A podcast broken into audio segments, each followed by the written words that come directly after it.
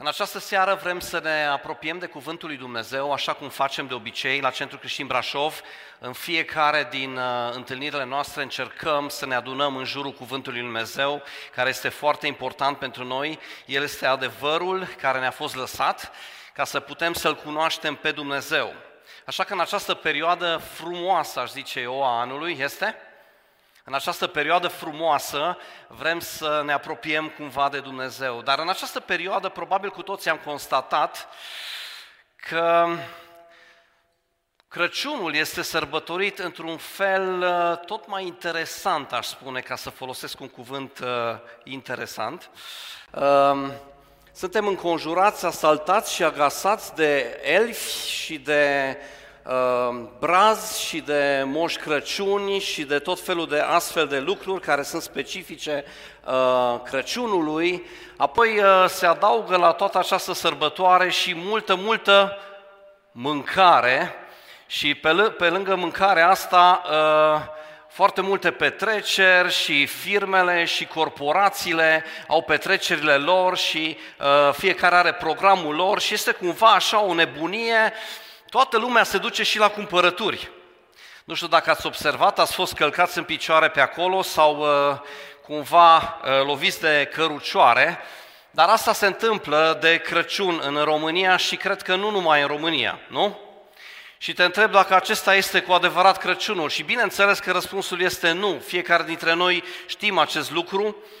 Oamenii au dezlegare la mâncare, cum s-ar zice, și se îmbuibă și spitalele, din păcate, la, la urgențe sunt pline de oameni intoxicați. Acum, oare acesta este Crăciunul?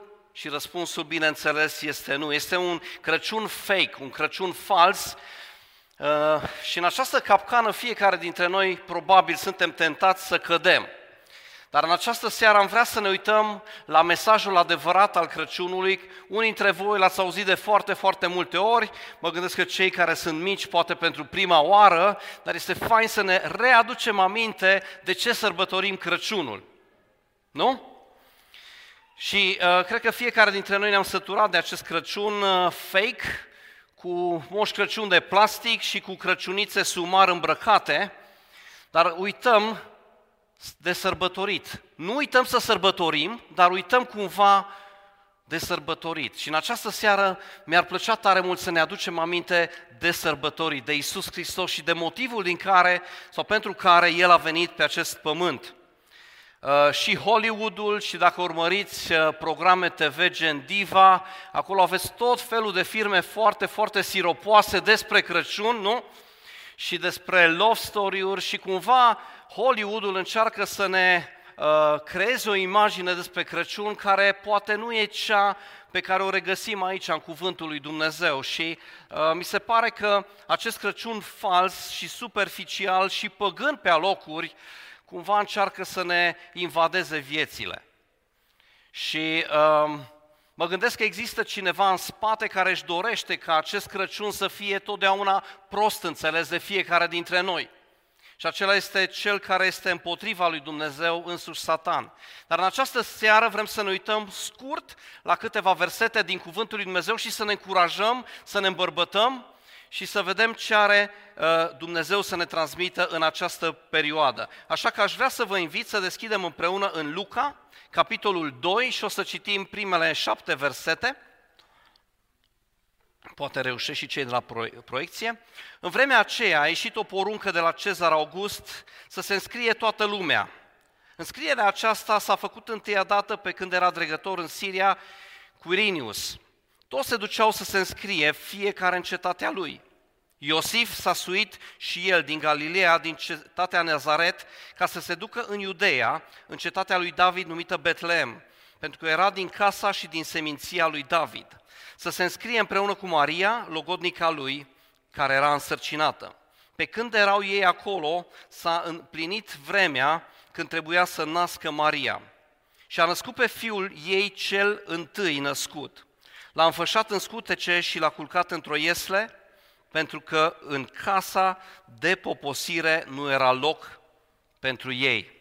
Acesta este textul pe care, uh, vrem astăzi, la care vrem astăzi să ne uităm și poate vă gândiți că în perioada aceea lucrurile erau un pic diferite. Acum este multă, multă nebunie și oriunde te duci, înainte de Crăciun, lumea este agitată. Și uh, această agitație cumva o aducem poate și în familiile noastre și toată lumea este așa mai irascibilă, dar lucrurile stăteau la fel și în acea perioadă. Nu știu dacă v-ați gândit că atunci când Hristos s-a născut, cumva în acea perioadă era o agitație foarte, foarte mare, similară cu cea care o vedem astăzi prin supermarketuri și prin uh, jurul nostru. Oamenii trebuiau să se ducă, să se înscrie. Era un recensământ pe care îl decretase Cezar Augustus și fiecare trebuia să se ducă cumva în cetatea lui. Încercați să vă imaginați un pic cum arăta uh, atmosfera în acele zile când Hristos s-a născut. Fiecare încerca să se ducă în satul lui sau în orașul lui, pentru că probabil lumea se muta la fel cum se mută și astăzi. Lucrurile nu s-au schimbat foarte mult. Și în această nebunie oamenii încercau să-și facă provizii pentru drum și se duceau în mall-uri și nu găseau loc la parcare și parcările erau ocupate și era un ambuteiaj acolo și cozi mari la, la, la casă, exact ca în zilele de astăzi. Oamenii încercau să se aprovizioneze, să aibă merinde pentru drum și să, să ajungă cu bine, să se poată înscrie în localitatea de unde vin. Erau cozi, așa cum am spus, și probabil oamenii se mai opreau din când în când la benzinării, să-și ia câte un sandwich sau să meargă la toaletă și era o nebunie exact ca acum, înainte de Crăciun, oamenii erau la fel de agitați. Asta este imaginea sau situația în care Hristos s-a născut, ok? Și ni se spune aici, în versetul șapte, că nu s-a găsit un loc pentru ei la locul de poposire. Era un han probabil acolo în zonă, în Betlem, și nu au găsit loc. Iosif și cu Maria nu au găsit un loc unde să poposească. Probabil toate hotelurile și motelurile erau ocupate, iar cei care erau săraci, cum erau ei, nu găseau un loc unde să stea. Și asta este situația uh, de atunci și este situația și astăzi. Este multă, multă agitație în perioada Crăciunului. Dar ni se spune un lucru foarte interesant și Apostolul Pavel scrie în Galateni, capitolul patru, versetul patru, dar când s-a împlinit vremea, sau altă traducere spune, la momentul potrivit, Dumnezeu l-a trimis pe Fiul Său, născut din femeie, născut sub lege, să-i răscumpere pe cei care erau sub lege, ca să primim ce? Ca să primim ce? Ca să primim înfierea. La momentul potrivit, în agitația aia, unde fiecare încerca să ajungă acasă, Dumnezeu la momentul potrivit l-a trimis pe Fiul Său. Totdeauna există un moment potrivit și astăzi este un moment potrivit poate pentru tine. Este momentul potrivit, poate să-L primești pe Hristos în inima ta pentru prima oară în viața ta. La momentul potrivit și poate te gândești, dar ce moment potrivit? Aduceți-vă aminte că Israel era sub ocupație romană, era o situație grea, evreii erau într-o situație cumplită și de patru sute de ani, ultimul proroc, da? Ultimii proroci n-au mai prorocit decât cu patru sute de ani în urmă, deci de patru sute de ani cumva era o liniște cumplită, Dumnezeu n-a mai prorocit nimic, n-a mai trimis niciun mesaj către poporul său, și cumva nu se întâmpla nimic. Tot ce se întâmpla era că lumea încerca să ajungă acasă cumva. Era o situație interesantă și totuși cuvântul lui Dumnezeu ne spune că la momentul potrivit Dumnezeu l-a trimis pe Fiul Său în întuneric, probabil în ignoranță, probabil în beznă și în păcat, în haosul acela Dumnezeu a decis să-L trimită pe Fiul Său pentru tine și pentru mine. La momentul potrivit. Și la momentul potrivit Hristos a venit în viața ta și a venit în viața mea. Și la momentul potrivit Hristos vrea să vină în viața fiecăruia. Asta este vestea bună. Și la momentul potrivit Dumnezeu l-a trimis pe Emanuel. Adică Dumnezeu este cu noi. Dumnezeu este cu noi. Poți să spui vecinului tău, Dumnezeu este cu tine. În toată nebunia aia, spuneam, nu s-a găsit un loc pentru Fiul lui Dumnezeu decât în staul, ok?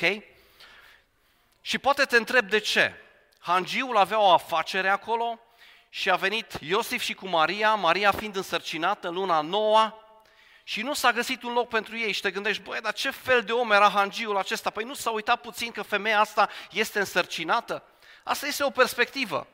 O altă perspectivă ar putea fi, wow, totuși le-a pus la dispoziție un staul. Da? Depinde cum ne uităm, depinde cum vedem paharul plin, da? Pe jumătate plin sau pe jumătate gol. Cert este că au ajuns în acel staul.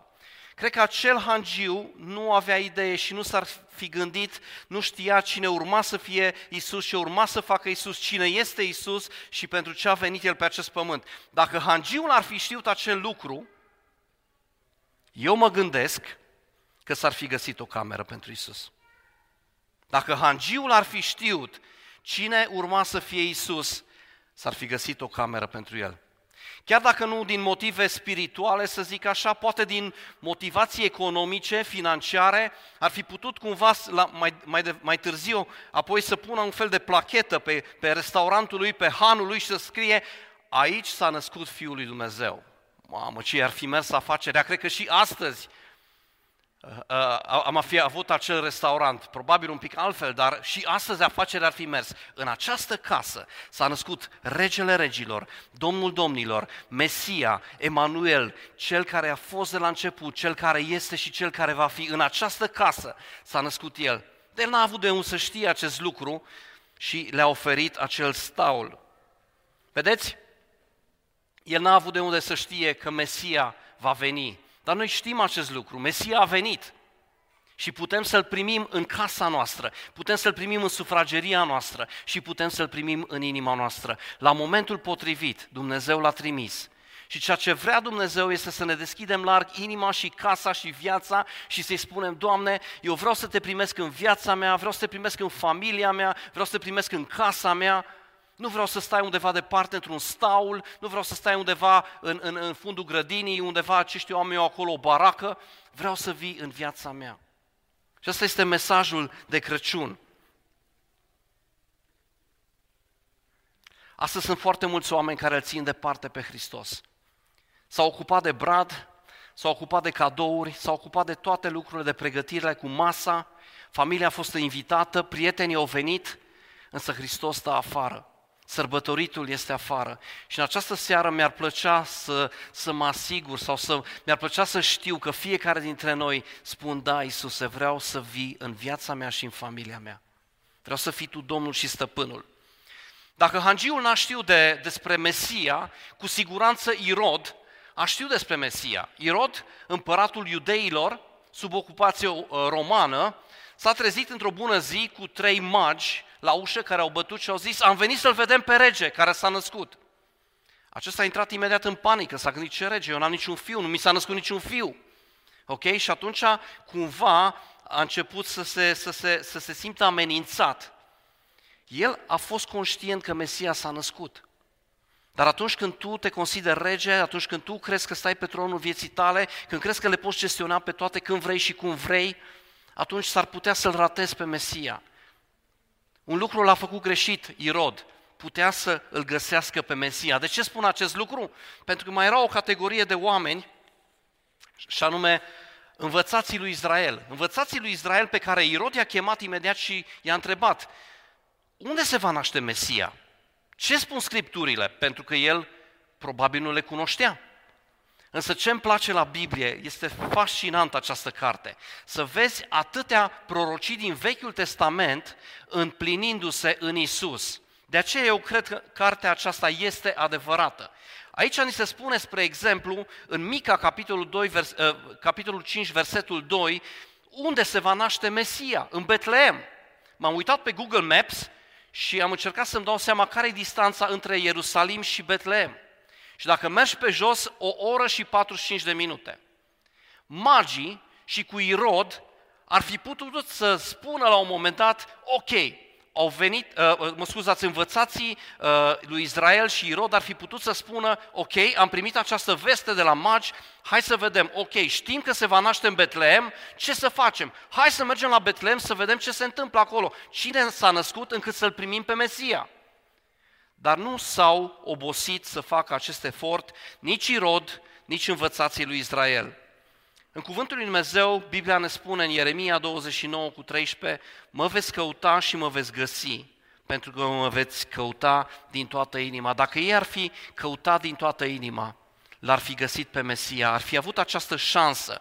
Și cu alte cuvinte, acești învățați degeaba cunoșteau Tora pe de rost, degeaba cunoșteau prorocii pe de rost, degeaba îi studiau zi și noapte și ei învățau pe de rost toată Biblia. Și totuși acești oameni care cunoșteau atât de bine mesajul lui Dumnezeu și că urma să vină Mesia, nu s-au întâlnit cu Mesia, nici măcar nu l-au căutat, nu s-au obosit să meargă până la Betlem când au fost înștiințați. Și atunci, cred că este important în această perioadă să depunem eforturi, dacă pot spune așa, și să spunem: Doamne, vreau să te caut în această perioadă, dacă Tu într-adevăr ai venit, dacă Tu într-adevăr ești Mesia, vreau să te caut și vreau să te găsesc. Și Dumnezeu nu este departe, nu este la o oră și patruzeci și cinci de minute de noi. Dumnezeu este foarte, foarte aproape de noi, de fiecare dintre noi. Dumnezeu este omniprezent și este aproape de tine. Și să știi că acest Dumnezeu, și când ai avut impresia că te-a părăsit, a fost cu tine și este cu tine și vrea să fie cu tine. Și vrea să te primească la El în veșnicie. Dacă în seara asta te gândești că ai venit la un program religios, nimic mai greșit, nimic mai fals, nimic mai neadevărat, Dumnezeu nu dorește un program și Dumnezeu nu, nu este interesat de religie. Dumnezeu este interesat de o relație cu tine și cu mine, cu fiecare dintre noi. Dumnezeu Atotputernic dorește să aibă o relație cu tine și cu mine. Dumnezeu este un Dumnezeu relațional, Dumnezeu nu este un Dumnezeu de departe, da, este un Dumnezeu de departe, dar Dumnezeu este și un Dumnezeu de aproape și dorește să aibă o relație personală cu tine, vrea să vină aproape de tine și asta s-a întâmplat de Crăciun. Dumnezeul Atotputernic s-a întrupat și minunea cea mai mare s-a întâmplat. Dumnezeul etern, transcendent, atotputernic, omniprezent a venit și s-a întrupat în chip de om. Cel mai mare cadou pe care l-am putut primi vreodată. Cred că fiecare dintre noi am primit multe cadouri zilele astea, sau sper. Copiii cu siguranță au primit multe cadouri, dar cel mai valoros cadou este acesta. Dumnezeu s-a dat pe sine însuși pentru noi. A venit și s-a întrupat. Și a venit din dragoste. Și aș vrea să citim ultimul pasaj din Cuvântul lui Dumnezeu astăzi, din Ioan, unu Ioan, mă scuzați, unu Ioan, capitolul patru. Ioan a fost cel mai apropiat prieten al lui Iisus. Ioan a fost unul din cei doisprezece apostoli. Ioan l-a cunoscut probabil cel mai bine pe Hristos. El a fost cel mai longeviv. Scrie această epistolă când ceilalți ucenici deja fuseseră martirizați pentru credință, o perioadă grea în istoria creștinilor. Ioan, probabil aflat în Efes, scrie această epistolă către, către biserici și spune așa de frumos în, în capitolul patru. Ioan era unul dintre cei doi frați, frații Tunetului, dacă vă aduceți aminte. Un tip foarte impulsiv, da? Frații Tunetului, aia, imediat erau puși pe ceartă, da? Așa erau ei înainte să vină la Hristos. Și aici scrie atât de frumos despre dragoste. Se întâmplase ceva în Ioan, avusese loc o schimbare. În unu Ioan, capitolul patru, versetul opt, la sfârșit, pentru că Dumnezeu este dragoste, versetul nouă. Dragostea lui Dumnezeu față de noi s-a arătat prin faptul că Dumnezeu a trimis în lume pe singurul Său Fiu, ca noi să trăim prin El. Și dragostea nu stă în faptul că noi am iubit pe Dumnezeu, ci în faptul că El ne-a iubit pe noi și a trimis pe Fiul Său ca jertfă de ispășire pentru păcatele noastre. Și dragostea nu stă în faptul că noi am iubit pe Dumnezeu, ci în faptul că El ne-a iubit pe noi și L-a trimis pe Fiul Său ca jertfă de ispășire pentru păcatele noastre.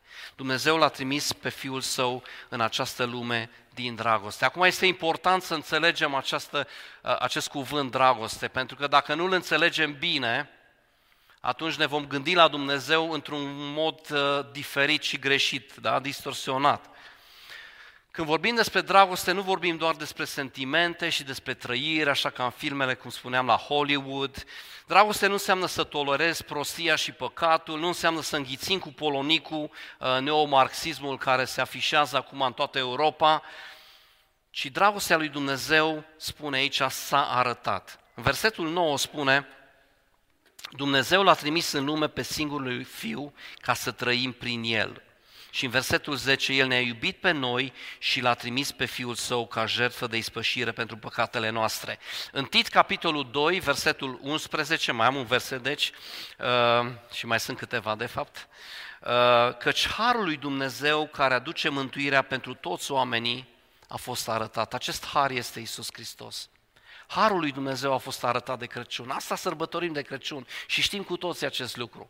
Însă cred că suntem cumva luați de această avalanșă, de acest tăvăluc și, și cumva privirea noastră poate este cumva dată la o, în altă direcție. Ne uităm în altă direcție, da. Dar de Crăciun asta sărbătorim practic. Dragostea înseamnă să te oferi, înseamnă să te sacrifici, înseamnă să slujești, înseamnă să fii umil. Dragostea este un verb, dragostea se definește prin fapte, nu numai prin cuvinte. Okay? Și aș vrea să citim uh, un pasaj din Romani, v-am zis că mai am un pasaj și câteva versete. Aș vrea să citesc un pasaj din Romani, capitolul trei, pentru că aici Pavel scrie către biserica din Roma. Era o biserică în Roma care se întâlnea chiar în în casa cezarului, chiar în, în casa împăratului, era acolo o bisericuță mică și în acea bisericuță se întâlneau creștinii și deși cezarul de multe ori era cel care prigonea biserica, habar n-avea că în, în casa lui uh, se întâlnea o biserică. Da? Și scrie Pavel către această biserică în versetul nouă, căci am dovedit deja pe toți, atât pe iudei cât și pe greci, că sunt sub păcat, după cum este scris. Nu există niciun om drept, niciunul măcar, nu există niciunul care să aibă pricepere, nu există niciunul care să-L caute pe Dumnezeu. Toți s-au rătăcit, cu toții au devenit buni de nimic, nu mai există niciunul care să facă binele, niciunul măcar. Gâtlejul lor este un mormânt deschis, cu limbile lor înșeală, sub buzele lor este venin de viperă, gura lor este plină de blestem și amărăciune, picioarele lor sunt grabnice să verse sânge. Pe căile lor se află prăpădul și nenorocirea și n-au cunoscut calea păcii. Nu este frică de Dumnezeu înaintea ochilor lor. Pavel descrie aici situația umanității și el ne spune de ce a venit practic Hristos în această lume. Spune acolo în versetul nouă că toți sunt sub păcat. Să știți că în România m-am întâlnit cu foarte mulți oameni și probabil și voi ați mai discutat cu unul și cu altul și sunt oameni care spun, o, sunt așa un mare, mare, mare păcătos, nu știu dacă pe mine Dumnezeu mă va iubi vreodată, mă va accepta pe mine, asta este o categorie. Și o altă categorie de oameni sunt aceia care spun, eu n-am dat nimănui în cap, eu n-am furat niciodată, eu sunt un băiat bun. Sunt două categorii, două extreme, să zic, în țara noastră. Biblia spune că toți suntem sub păcat. Fiecare dintre noi, oricât de bun te-ai crede tu, oricât de multe fapte bune ai face, Biblia spune că ne-am născut toți în păcat. Nu este niciun om drept, spune aici, niciunul singur, niciunul cu pricepere. Poate te crezi foarte înțelept, poate te gândești că ai, ai, ești școlit, ești un intelectual, dar Biblia spune că nu este niciunul cu pricepere, niciunul care să-L caute pe Dumnezeu. Niciunul care să-L caute pe Dumnezeu. Ce înțelegem din asta? Că Dumnezeu este Cel care ne caută mai întâi, ne curtează și te curtează poate în seara asta și spune hai la mine pentru că te iubesc, hai la mine pentru că vreau să petrecem veșnicia împreună și vine și te curtează și niciodată nu L-am căutat pe Dumnezeu. Până Dumnezeu nu ne moaie inima și nu ne copleșește cu dragostea Lui, niciodată nu suntem interesați de Dumnezeu, ne vedem fiecare de drumul nostru. Toți s-au rătăcit, ni se spune. Drumul nostru, avem impresia că mergem într-o direcție bună, dar Biblia spune că toți s-au rătăcit. Și fiți atenți ce spune aici Pavel. Toți au devenit buni. Bun de nimic. Asta e tare de tot. Să fii bun de nimic.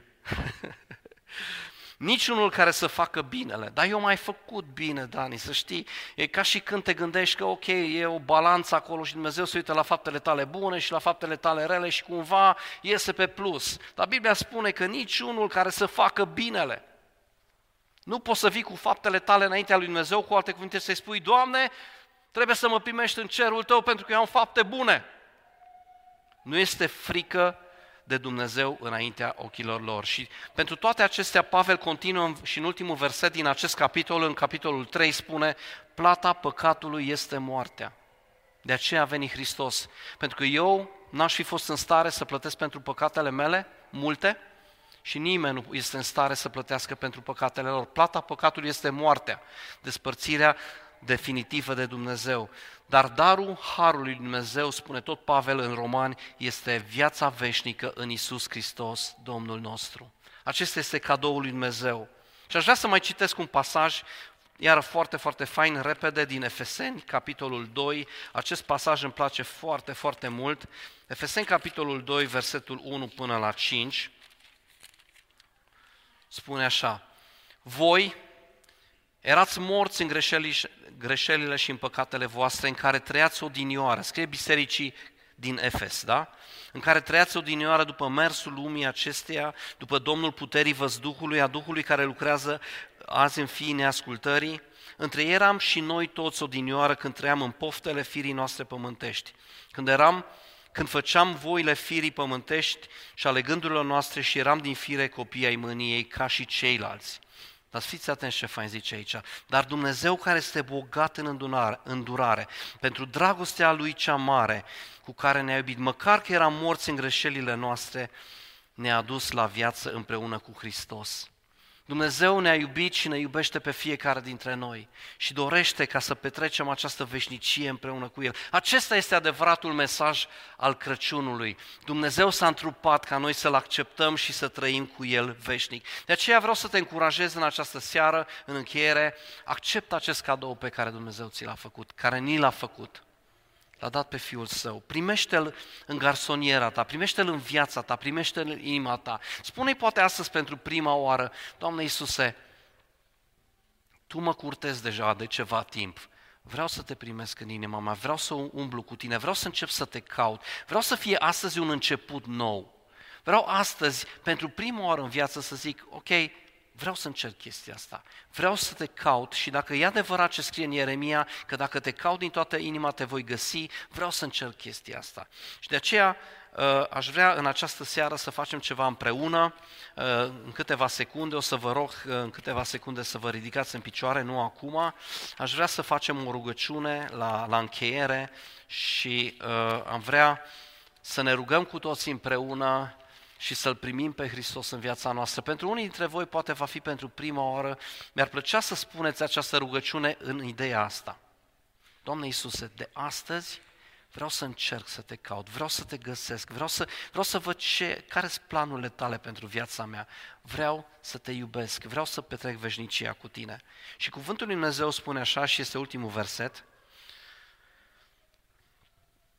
lumina aceasta, că despre lumină vorbim, era adevărata lumină care luminează pe orice om venind în lume, Iisus. El era în lume și lumea a fost făcută prin El, dar lumea nu L-a cunoscut. A venit la ei săi și ei săi nu L-au primit. Dar fii atent ce zice versetul doisprezece din Ioan unu. Dar tuturor celor ce L-au primit, adică celor ce cred în numele Lui, le-a dat dreptul, le-a dat dreptul să se facă copii al lui Dumnezeu. Toți cei care L-au primit. Este un dar pe care Dumnezeu ni l-a făcut, este un cadou pe care Dumnezeu ni l-a făcut de Crăciun și știm cu toții asta. Mi-ar plăcea ca în această seară cu toții să acceptăm acest cadou. Ce-ar fi să ne ridicăm în picioare împreună, o să ne plecăm capetele și aș vrea să rostesc o rugăciune și mi-ar plăcea tare mult să vă rugați după mine. Și uh, dacă tu simți în această seară, mă, s-ar putea să fie ceva, nu știu, până acum am alergat toată viața asta și cumva parcă nu sunt împlinit, parcă am așa un gol în inima mea, îmi dau seama că viața trece pe lângă mine, aș vrea, Doamne, să Te primesc în inima mea, aș vrea să încep, aș vrea să încerc de astăzi să Te caut pe Tine, atunci aș vrea să te rogi cu voce tare împreună cu toată adunarea, ok? Facem asta, da? Tată din cer, îți mulțumesc că L-ai trimis pe Fiul Tău, Iisus. Cel mai mare cadou pe care noi am putut să-L primim. În seara asta, Doamne Iisuse,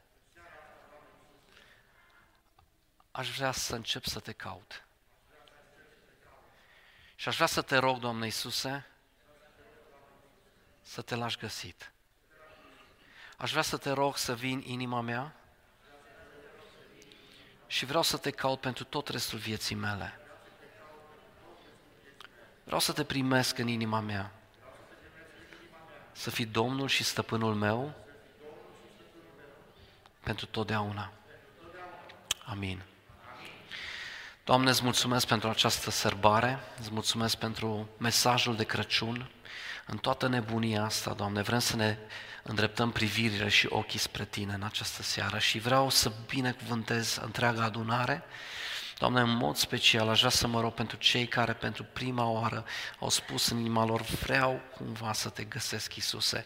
Vreau să mă rog ca Tu să uh, uh, ai grijă de ei, Doamne. Vreau să mă rog ca mâna Ta să fie peste ei. Vreau să mă rog ca Tu să vii în viața lor. Vreau să mă rog ca Tu să vii în, în familia lor. Vreau să vii, uh, să devii Domnul și Stăpânul lor. Doamne, vreau să binecuvântăm pe absolut fiecare. Ne rugăm ca protecția Ta să fie peste noi, mai ales în perioada asta cu acest virus, Doamne. Lasă protecția Ta peste fiecare dintre noi, Doamne. Vrem, vrem ca Tu să fii uh, acela care domnește în familiile noastre, Doamne.